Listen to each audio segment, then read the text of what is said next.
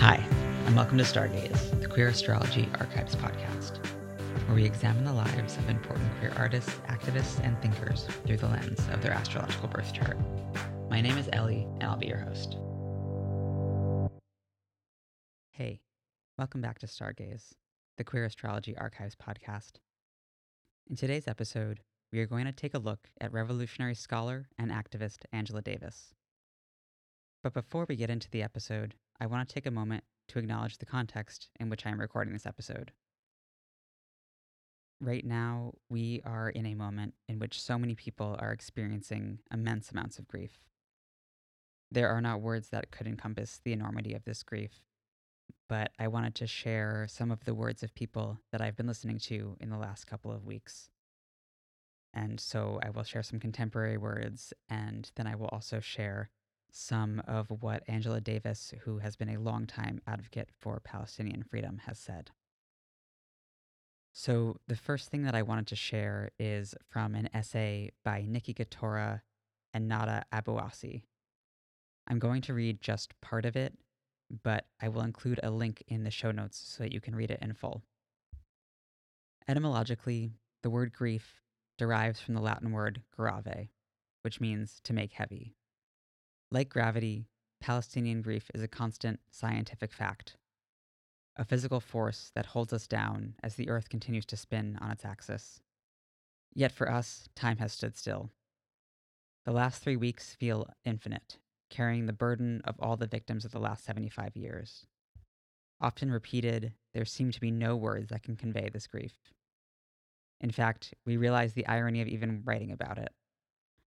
The entire premise of this essay has already fallen apart before we begin, because writing about Palestine's grief exposes the limits of language itself. But we will try anyway.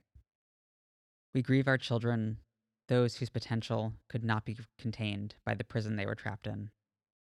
The children who aspired to create and imagine things that would outlive them, but who were instead victims to a racist colonial logic that long preceded them a logic that had marked them for death long before they were even born. There's no allegory and no poem, no chant and no comparison that can revive them or encapsulate losing each and every one of them. Yet still, we rewrite and edit sentences to make senseless brutality more eloquent, reading words out loud as if they were an incantation for the resurrection. We grieve our women, the matriarchs and caretakers of our land, at whose feet heaven lies. The ones who reared our children and freedom fighters, and were still freedom fighters themselves. Our women deserve to love and be loved. While they currently sift through rubble with their bare hands and search makeshift morgues in the hopes to uncover life that they had originally bestowed, we search for the perfect word in a thesaurus to describe their nightmare. They are our martyrs, who refuse to capitulate to Zionist terror, but instead stand tall, steadfast against monstrous, shameless theft. We write as though this page could be a shield. Instead, it is a single paper rose on a mass grave, only symbolic, a metaphor, utterly and shatteringly useless. We grieve our men, those whose deaths have been obscured to make space for the overwhelming loss of our children the ones clinging to their offspring in death, marked by others as violent savages and thus undeserving of our tears. The ones who fasted so their families could eat, who photographed their own murder so the world could refuse to care. We refuse to withhold our mourning until we can prove their innocence. These sentences cannot assemble a bulldozer that can break through the walls of their captivity or dig them graves to rest in. Instead, these sentences flatten multifaceted, contradictory, peculiar lives into the vapid category of men that denies them their names and unique histories and ignores that they are devastatingly people without a future. We grieve all of Palestine. We grieve the parts of her no one speaks about. We grieve the many things that are to grieve that these pages have no space for. Our ancestors, our homes, are sick, are injured, our land. The list is endless. It grows while the grief drains us of the energy to write, even when every single victim requires entire bodies of work. We have repeated ad nauseum the word grieve, that it has been stripped of its meaning. From the beginning, we were aware that writing on this is deeply flawed. Language cannot communicate what the mind cannot process. Maybe we do not need to write. Maybe we weaponize our chants as eulogy, turn our marching into prayer, transform the streets into a funeral procession. And then this next thing is from a 2013 speech that Angela Davis gave called On Palestine, G4S, and the Prison Industrial Complex. When I traveled to Palestine two years ago with a delegation of Indigenous and women of color scholar activists, it was the first time the members of the delegation had actually visited Palestine. Most of us had been involved for many years in Palestine solidarity work, but we were all thoroughly shocked to discover that the repression associated with Israeli settler colonialism was so evident and so blatant. The Israeli military made no attempt to conceal or even mitigate the character of the violence they inflicted on the Palestinian people. Gun carrying military men and women, many extremely young, were everywhere. The wall, the concrete, the razor wire everywhere conveyed the impression that we were in prison. Before Palestinians are even arrested, they are already in prison. One misstep, and one can be arrested and hauled off to prison. One can be transferred from an open air prison to a closed prison. G4S clearly represents these carceral trajectories that are so obvious in Palestine, but also increasingly characterize the profit driven moves of transnational corporations associated with the rise of mass incarceration in the US and around the world. On any given day, there are almost 2.5 million people in our country's jails, prisons, and military prisons, as well as jails in Indian country and immigrant detention centers. It is a daily census, so it doesn't reflect the number of people who go through the system every week or every month or every year. The majority are people of color, the fastest growing sector comprises of women of color. Many are queer or trans. As a matter of fact, trans people of color constitute the group most likely to be arrested and imprisoned. Racism provides the fuel for maintenance, reproduction, and expansion of the prison industrial complex. And so, if we say abolish the prison industrial complex as we do, we should also say abolish apartheid and end the occupation of Palestine. In the United States, when we have described the segregation in occupied Palestine that so clearly mirrors the historical apartheid of racism in the southern United States of America, and especially before black audiences, the response often is why hasn't anyone told us about this before? Why hasn't anyone told us about the segregated highways leading from one settlement to another, about pedestrian segregation regulated by signs in Hebron, not entirely dissimilar from the signs associated with the Jim Crow South? Why hasn't anyone told us this before? Just as we say never again with respect to the fascism that produced the Holocaust, we should also say never again with respect to the apartheid in South Africa and in the southern US. That means, first and foremost, that we will have to expand and deepen our solidarity with the people of Palestine. People of all genders and sexualities, people inside and outside the prison walls, inside and outside the apartheid wall. Boycott G4S, support BDS. Palestine will be free. I want to share one final quote from Angela Davis, and this is from an interview that she gave just this past month. You know, I I think back to June Jordan, uh, mm. the incredible poet. When very few people were talking about the importance of supporting Palestine. Uh, June was upfront, uh, arguing that it was not only necessary to support people in Palestine, but to recognize that that that, that Palestine itself is a kind of um, moral litmus test um, for the world. Yeah. Of course, Nelson Mandela said that South Africa would not be free as, uh, until Palestine is free. So Palestine um, occupies a very central place in the political imagination of the last of um, 50, 75 years. I realize there is so much more that can and should be said, and I will share more of Angela Davis's analysis and connections throughout this episode, but I did just want to start there. And before we get into today's episode, please don't forget to like, subscribe, and leave a review of the podcast wherever you listen.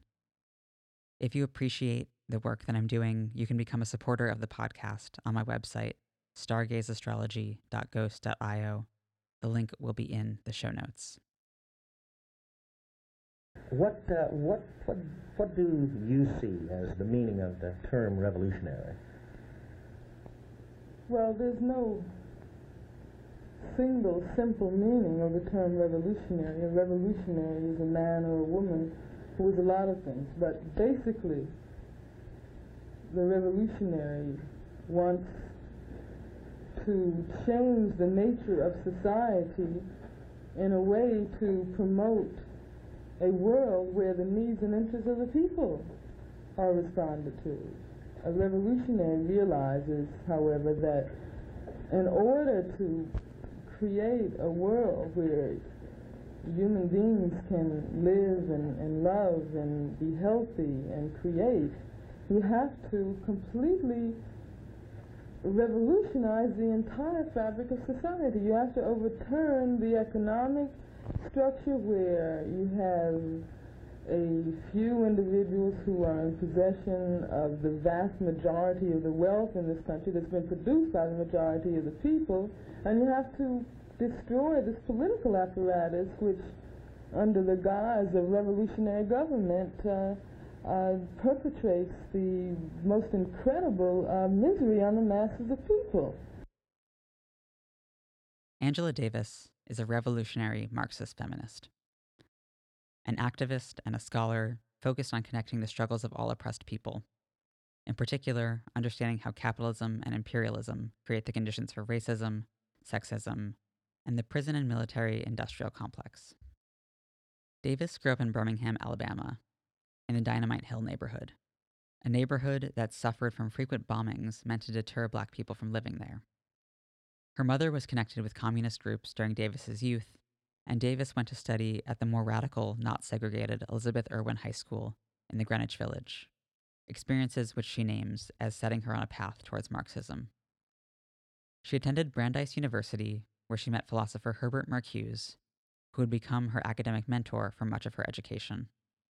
She studied abroad in France and then philosophy at the University of Frankfurt before returning to the States to follow Marcuse to University of California, San Diego for her master's and then PhD.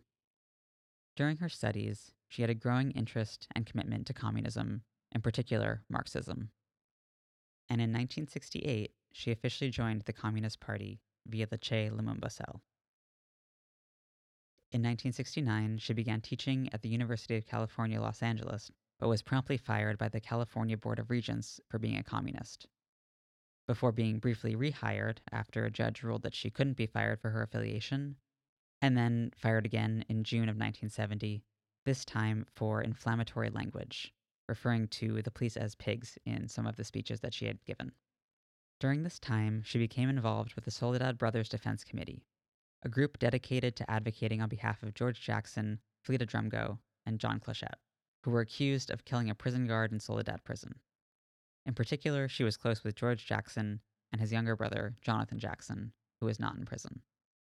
In August of 1970, Jonathan Jackson took control of a Marin County courtroom and took the judge and several jurors hostage, arming the defendants in an attempt to free the Soledad brothers. The ensuing exchange of gunfire with the police killed the judge, the defendants, and Jonathan Jackson. And because the guns used had been purchased under Davis's name, she was persecuted by the state of California, and a warrant was issued for her arrest on August 14, 1970, before she was added to the FBI's most wanted list on August 18th. Davis fled and traveled between friends' homes to avoid arrest, but on October 13, 1970, she was captured by the FBI in New York City during her 16 month incarceration, a large movement to free Angela Davis began, and she was acquitted on June 4, 1972. Following her acquittal, Davis returned to teaching, but her class sizes were limited, and she was forced to teach in secret to avoid backlash from funders, initially at least. She taught at the Claremont Colleges, San Francisco State, UC Santa Cruz, and Rutgers. She's also published several books, first her autobiography, and then many books on the relationship between race, gender, and class, and also on abolition. In 1997, she helped form Critical Resistance, a prison abolition group, and has been a strong advocate for many liberation struggles, and in particular for understanding that all liberation struggles are connected, as they are all the results of imperialism and capitalism. Okay, let's talk about Angela Davis's birth chart. So, Davis was born on January 26, 1944, at 12:30 p.m. in Birmingham, Alabama. She is a Taurus rising, with her sun and moon both in Aquarius. She has Mercury and the midheaven in Capricorn. Venus is in Sagittarius. Mars and Saturn are both in Gemini, and Jupiter is in Leo. So let's talk first about her Taurus rising. So, Taurus is a fixed earth sign. So, with the fixed, we're looking at stabilizing, and with earth, we're looking at the material physical realm. So, Taurus is all about stabilizing material resources. And the rising sign is what we are motivated by and what we want to be known for. So, with Taurus, it's all about building something beautiful that is meant to last. With Taurus, I often think about a hand knit wool blanket. It takes a long time to make, and you can't rush the process. But what you end up with is a beautiful, high quality blanket that will last for a very long time. So, with Angela's rising sign being Taurus, she wants to be known for building something beautiful that is meant to last and her Taurus rising is ruled by Venus in Sagittarius and the eighth house. Now, the eighth house being about shared resources, what we owe to others, and what is owed to us, we know that her life is being driven by the need to create shared resources that will stand the test of time. I think we can see this play out most clearly in her commitment to communism and her rejection of capitalism. Angela Davis was a committed Marxist, and a longtime member of the Communist Party.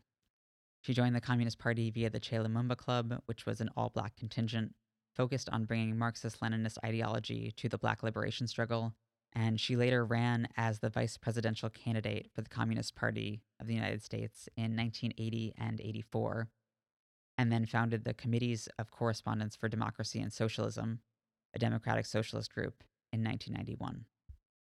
I want to look briefly at a few Marxist principles in order to understand Davis's Taurus rising a little bit better. One of Marx's main critiques of capitalism is that work is alienated. He says that labor can be one of life's greatest joys if workers can, quote, see themselves in the objects they've created. In other words, labor offers us an opportunity to externalize something of ourselves into the material world. Consider the wool blanket. The person making it has picked the design and the colors and spent the time doing stitch after stitch. By creating the blanket, they are externalizing some part of themselves. In contrast to this, the factory assembly lines where one person makes one small part of a larger object and never sees the fully realized product. And of course, we know in the age of fast fashion and Apple phones, which are designed to only last a few years, that these factory assembly line products are not made to last. Marx also writes about the precarity of workers in a capitalist system. If costs rise or technology advances, workers can be laid off, which is the opposite of that Taurian stability of resources. And then, of course, Marx's main criticism is that capitalists exploit workers by paying them as little as possible in order to have the largest profit margins possible. We can see how Davis's ascendant ruler, being in the eighth house, would make her focused on the question of how communal resources are shared or not, who gets what of the resources that are available, and how resources are being made.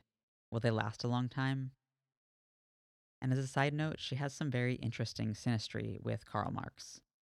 They both were born on solar eclipses, and Marx's sun and moon are conjunct Davis's ascendant, while Davis's sun and moon are conjunct Marx's ascendant. So, Davis's commitment to communism was in large part defined by her understanding of the connections between racism and capitalism. She speaks often about the superexploitation of black people and other racialized groups, and to the history of capitalism dating back to the forced slave labor of African people. She takes this analysis further and connects the roots of many forms of oppression. In one interview, she says Fundamentally, the roots of homophobia are very much connected to the roots of racism, which are connected to the roots of sexism, and to the roots of economic exploitation. It is not coincidental that the same forces that will picket an abortion line or inflict violence on abortion providers are the same ones who have tried to prevent integrated schools.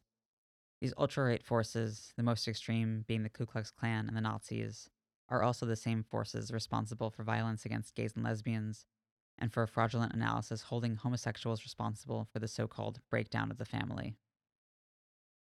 If one simply looks at the ties established among our enemies, there should be a greater awareness of the need to build a united movement. After all, we're challenging a common adversary.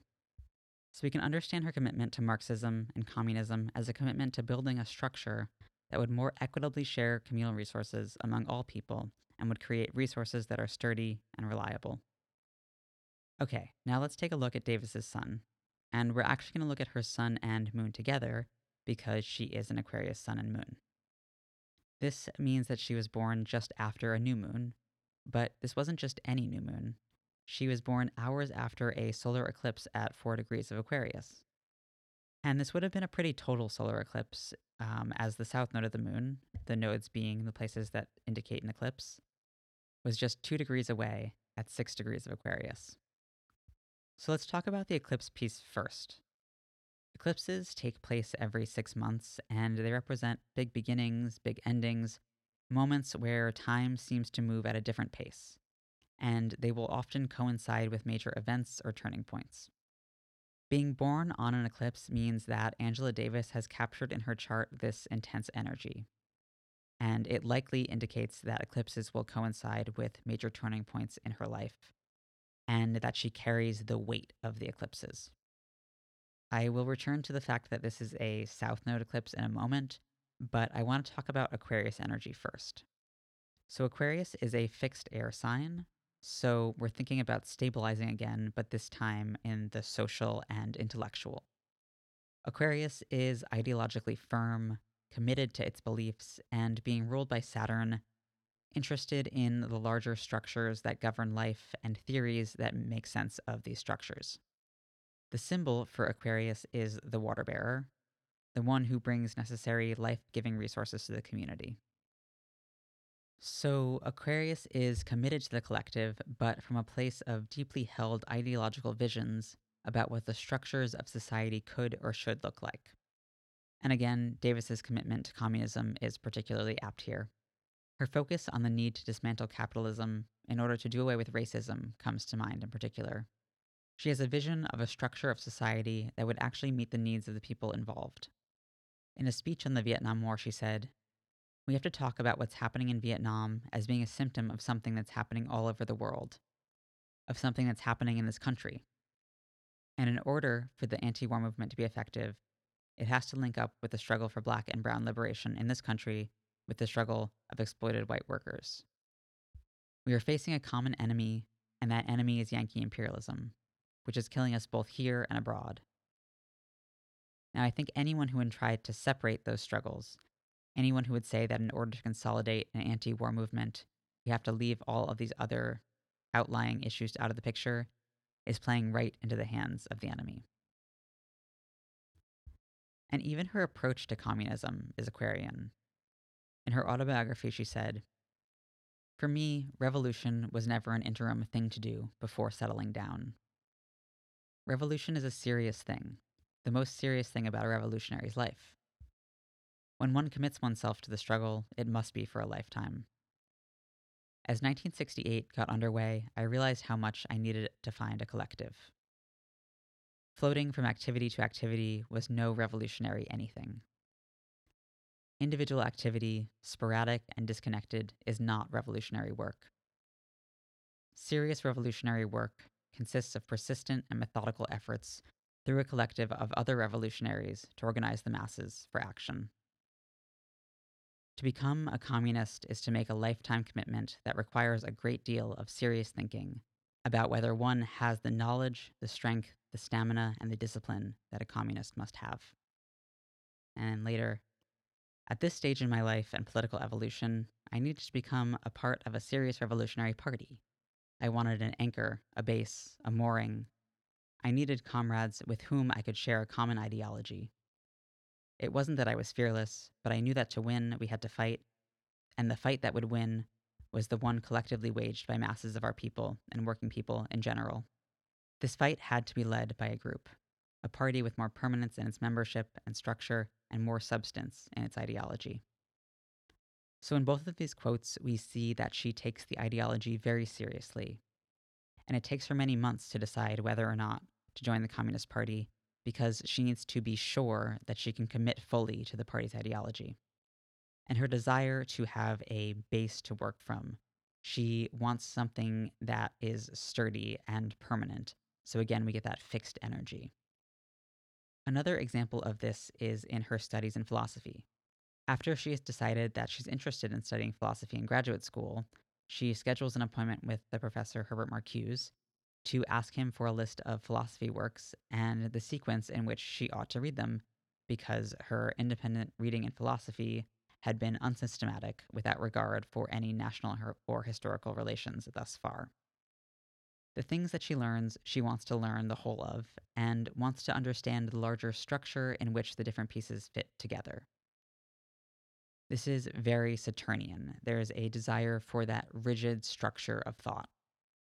With her sun, which is her purpose, and her moon, how she lives out that purpose, both being in Aquarius, her life is committed to the struggle to end capitalism, to end racism, to abolish prisons, and all the other collective liberation struggles that are connected to these.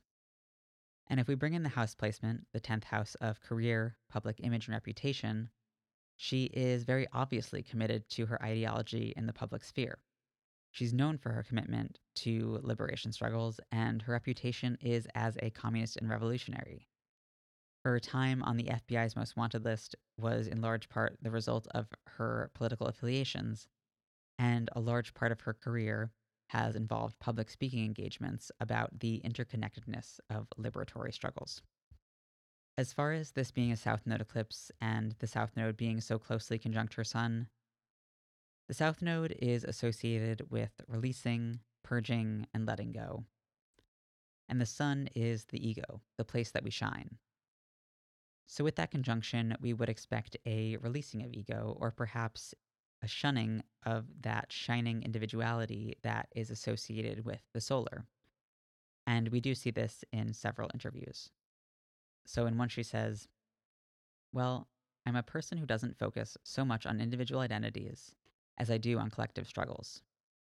And in another, she says, I'm aware of the ways in which, especially in capitalist societies, there's a tendency to focus on the individual at the expense of allowing people to understand that history unfolds not as a consequence of the actions and words of great individuals, but rather as a consequence of people coming together, joining hands, and uniting with their differences, not across their differences, but with their differences, in a quest to create more freedom and more happiness in the world.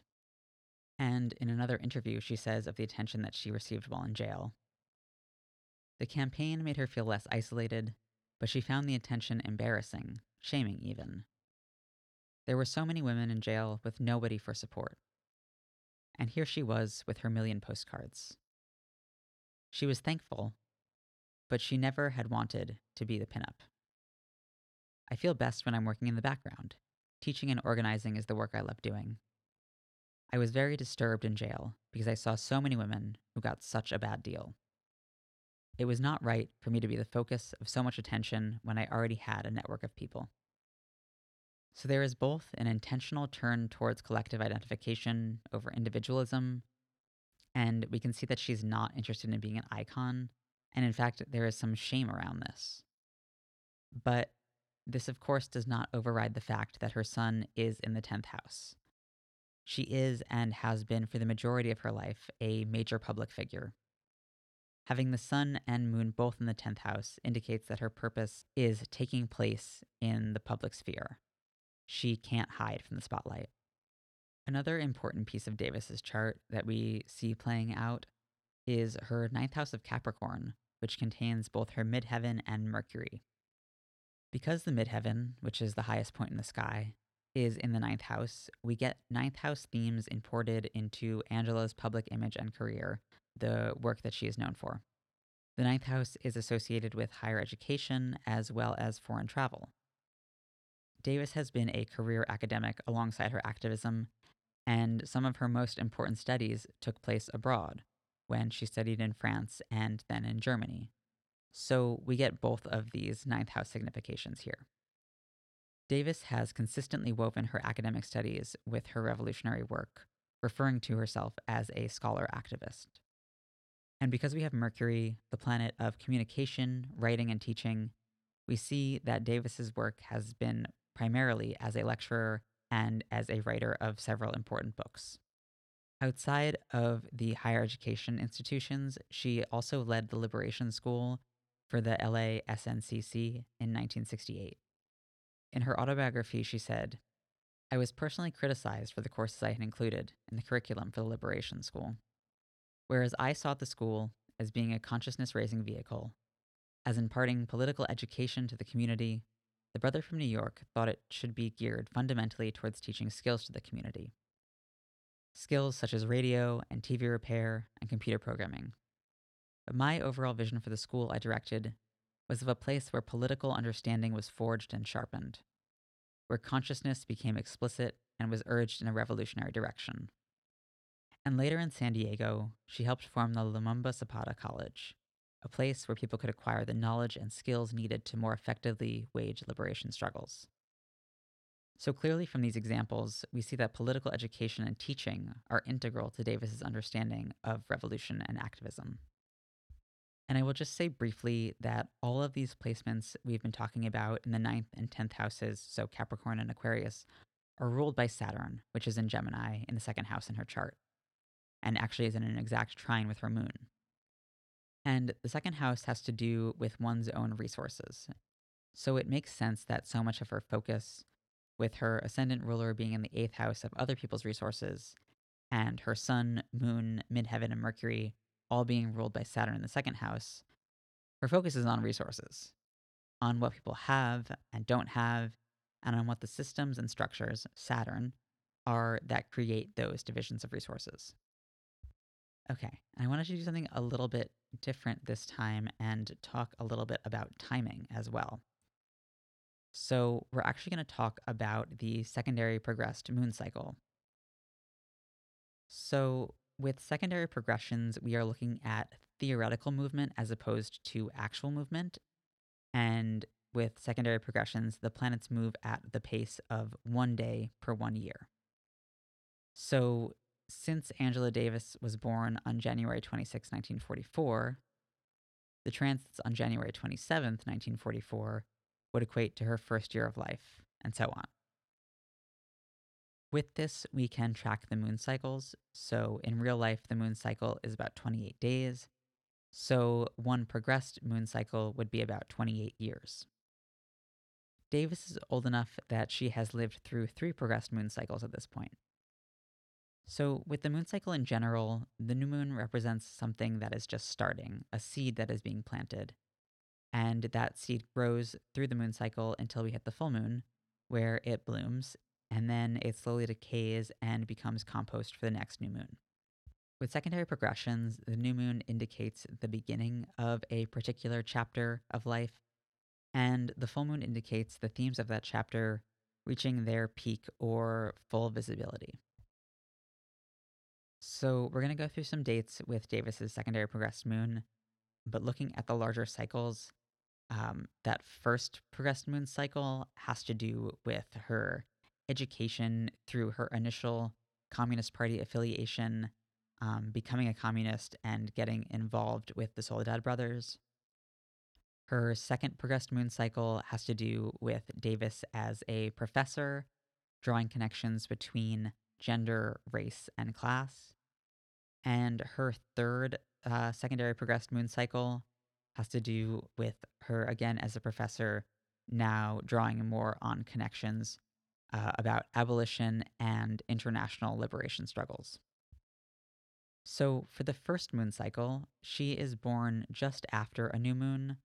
So, the first lunation that we get is actually a secondary progressed full moon, which is July 27th, 1957 to September 19th, 1961. And it's during this time that she attends Elizabeth Irwin High School in Greenwich Village, leaving home for the first time and entering an integrated school. Um, and Elizabeth Irwin was known to be more radical, and she was approached by the communist group Advance while she was there. And then in September of 1961, she hits the Progress disseminating moon, which is when she enters Brandeis College. In August of 1965, she hits the progressed last quarter moon, and this phase is often called the crisis of consciousness. And this is the time where she realizes that she really wants to study philosophy. So she's having this change in what she wants to focus on after all that she has learned up until this point in her life. She finally hits the next progressed new moon on June 3rd, 1972.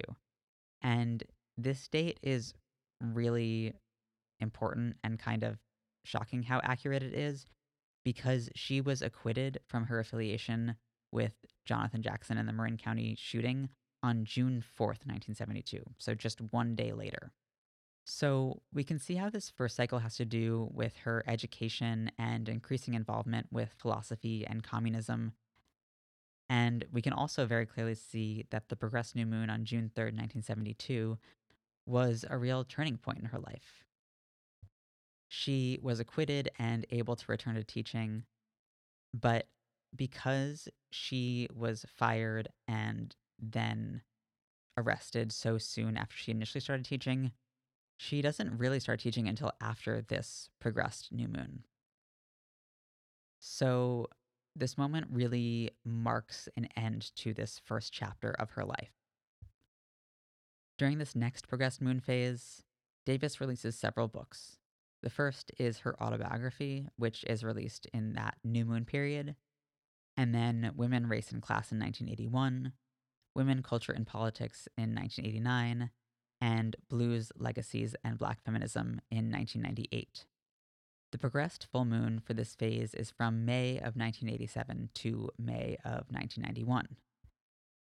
It is during this full moon that she actually re releases her autobiography with a new introduction, reflecting on her thinking over the last 14 years. So, if the autobiography is the new moon, that full moon is the blooming of all that she's learned during this progressed moon cycle thus far. She's also appointed to be a professor at the University of California, Santa Cruz, where she holds her longest teaching position.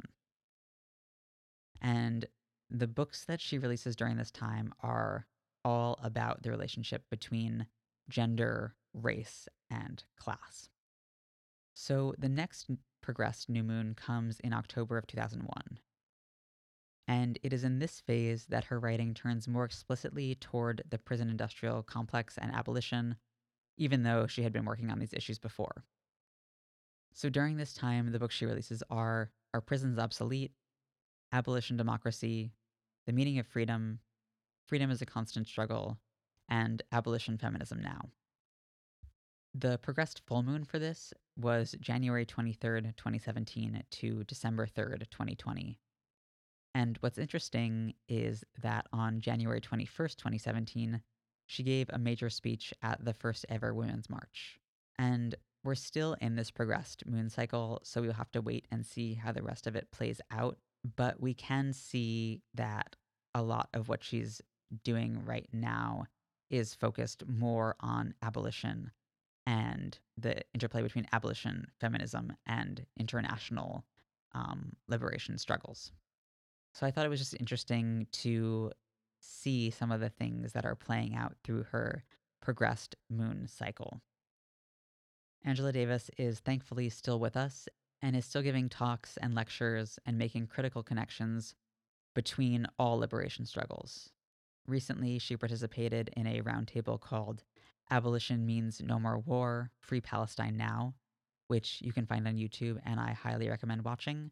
And you can also read her book, Freedom is a Constant Struggle Ferguson, Palestine, and the Foundations of a Movement. It takes time. Hmm.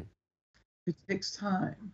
And oftentimes we are unable to see where we're headed. Uh, uh, but we have to believe that it is possible to make change. Uh, and we can't give up. We can't give up. We can't not hope uh, because hope is the condition of all struggles. Okay. There's so much more that could be said, but I think we will leave it there for today. As always, you can find me on Twitter or Instagram, and you can support the work that makes this podcast possible by becoming a donor on my website. Please like, rate, review, and subscribe, and I will be back with more soon.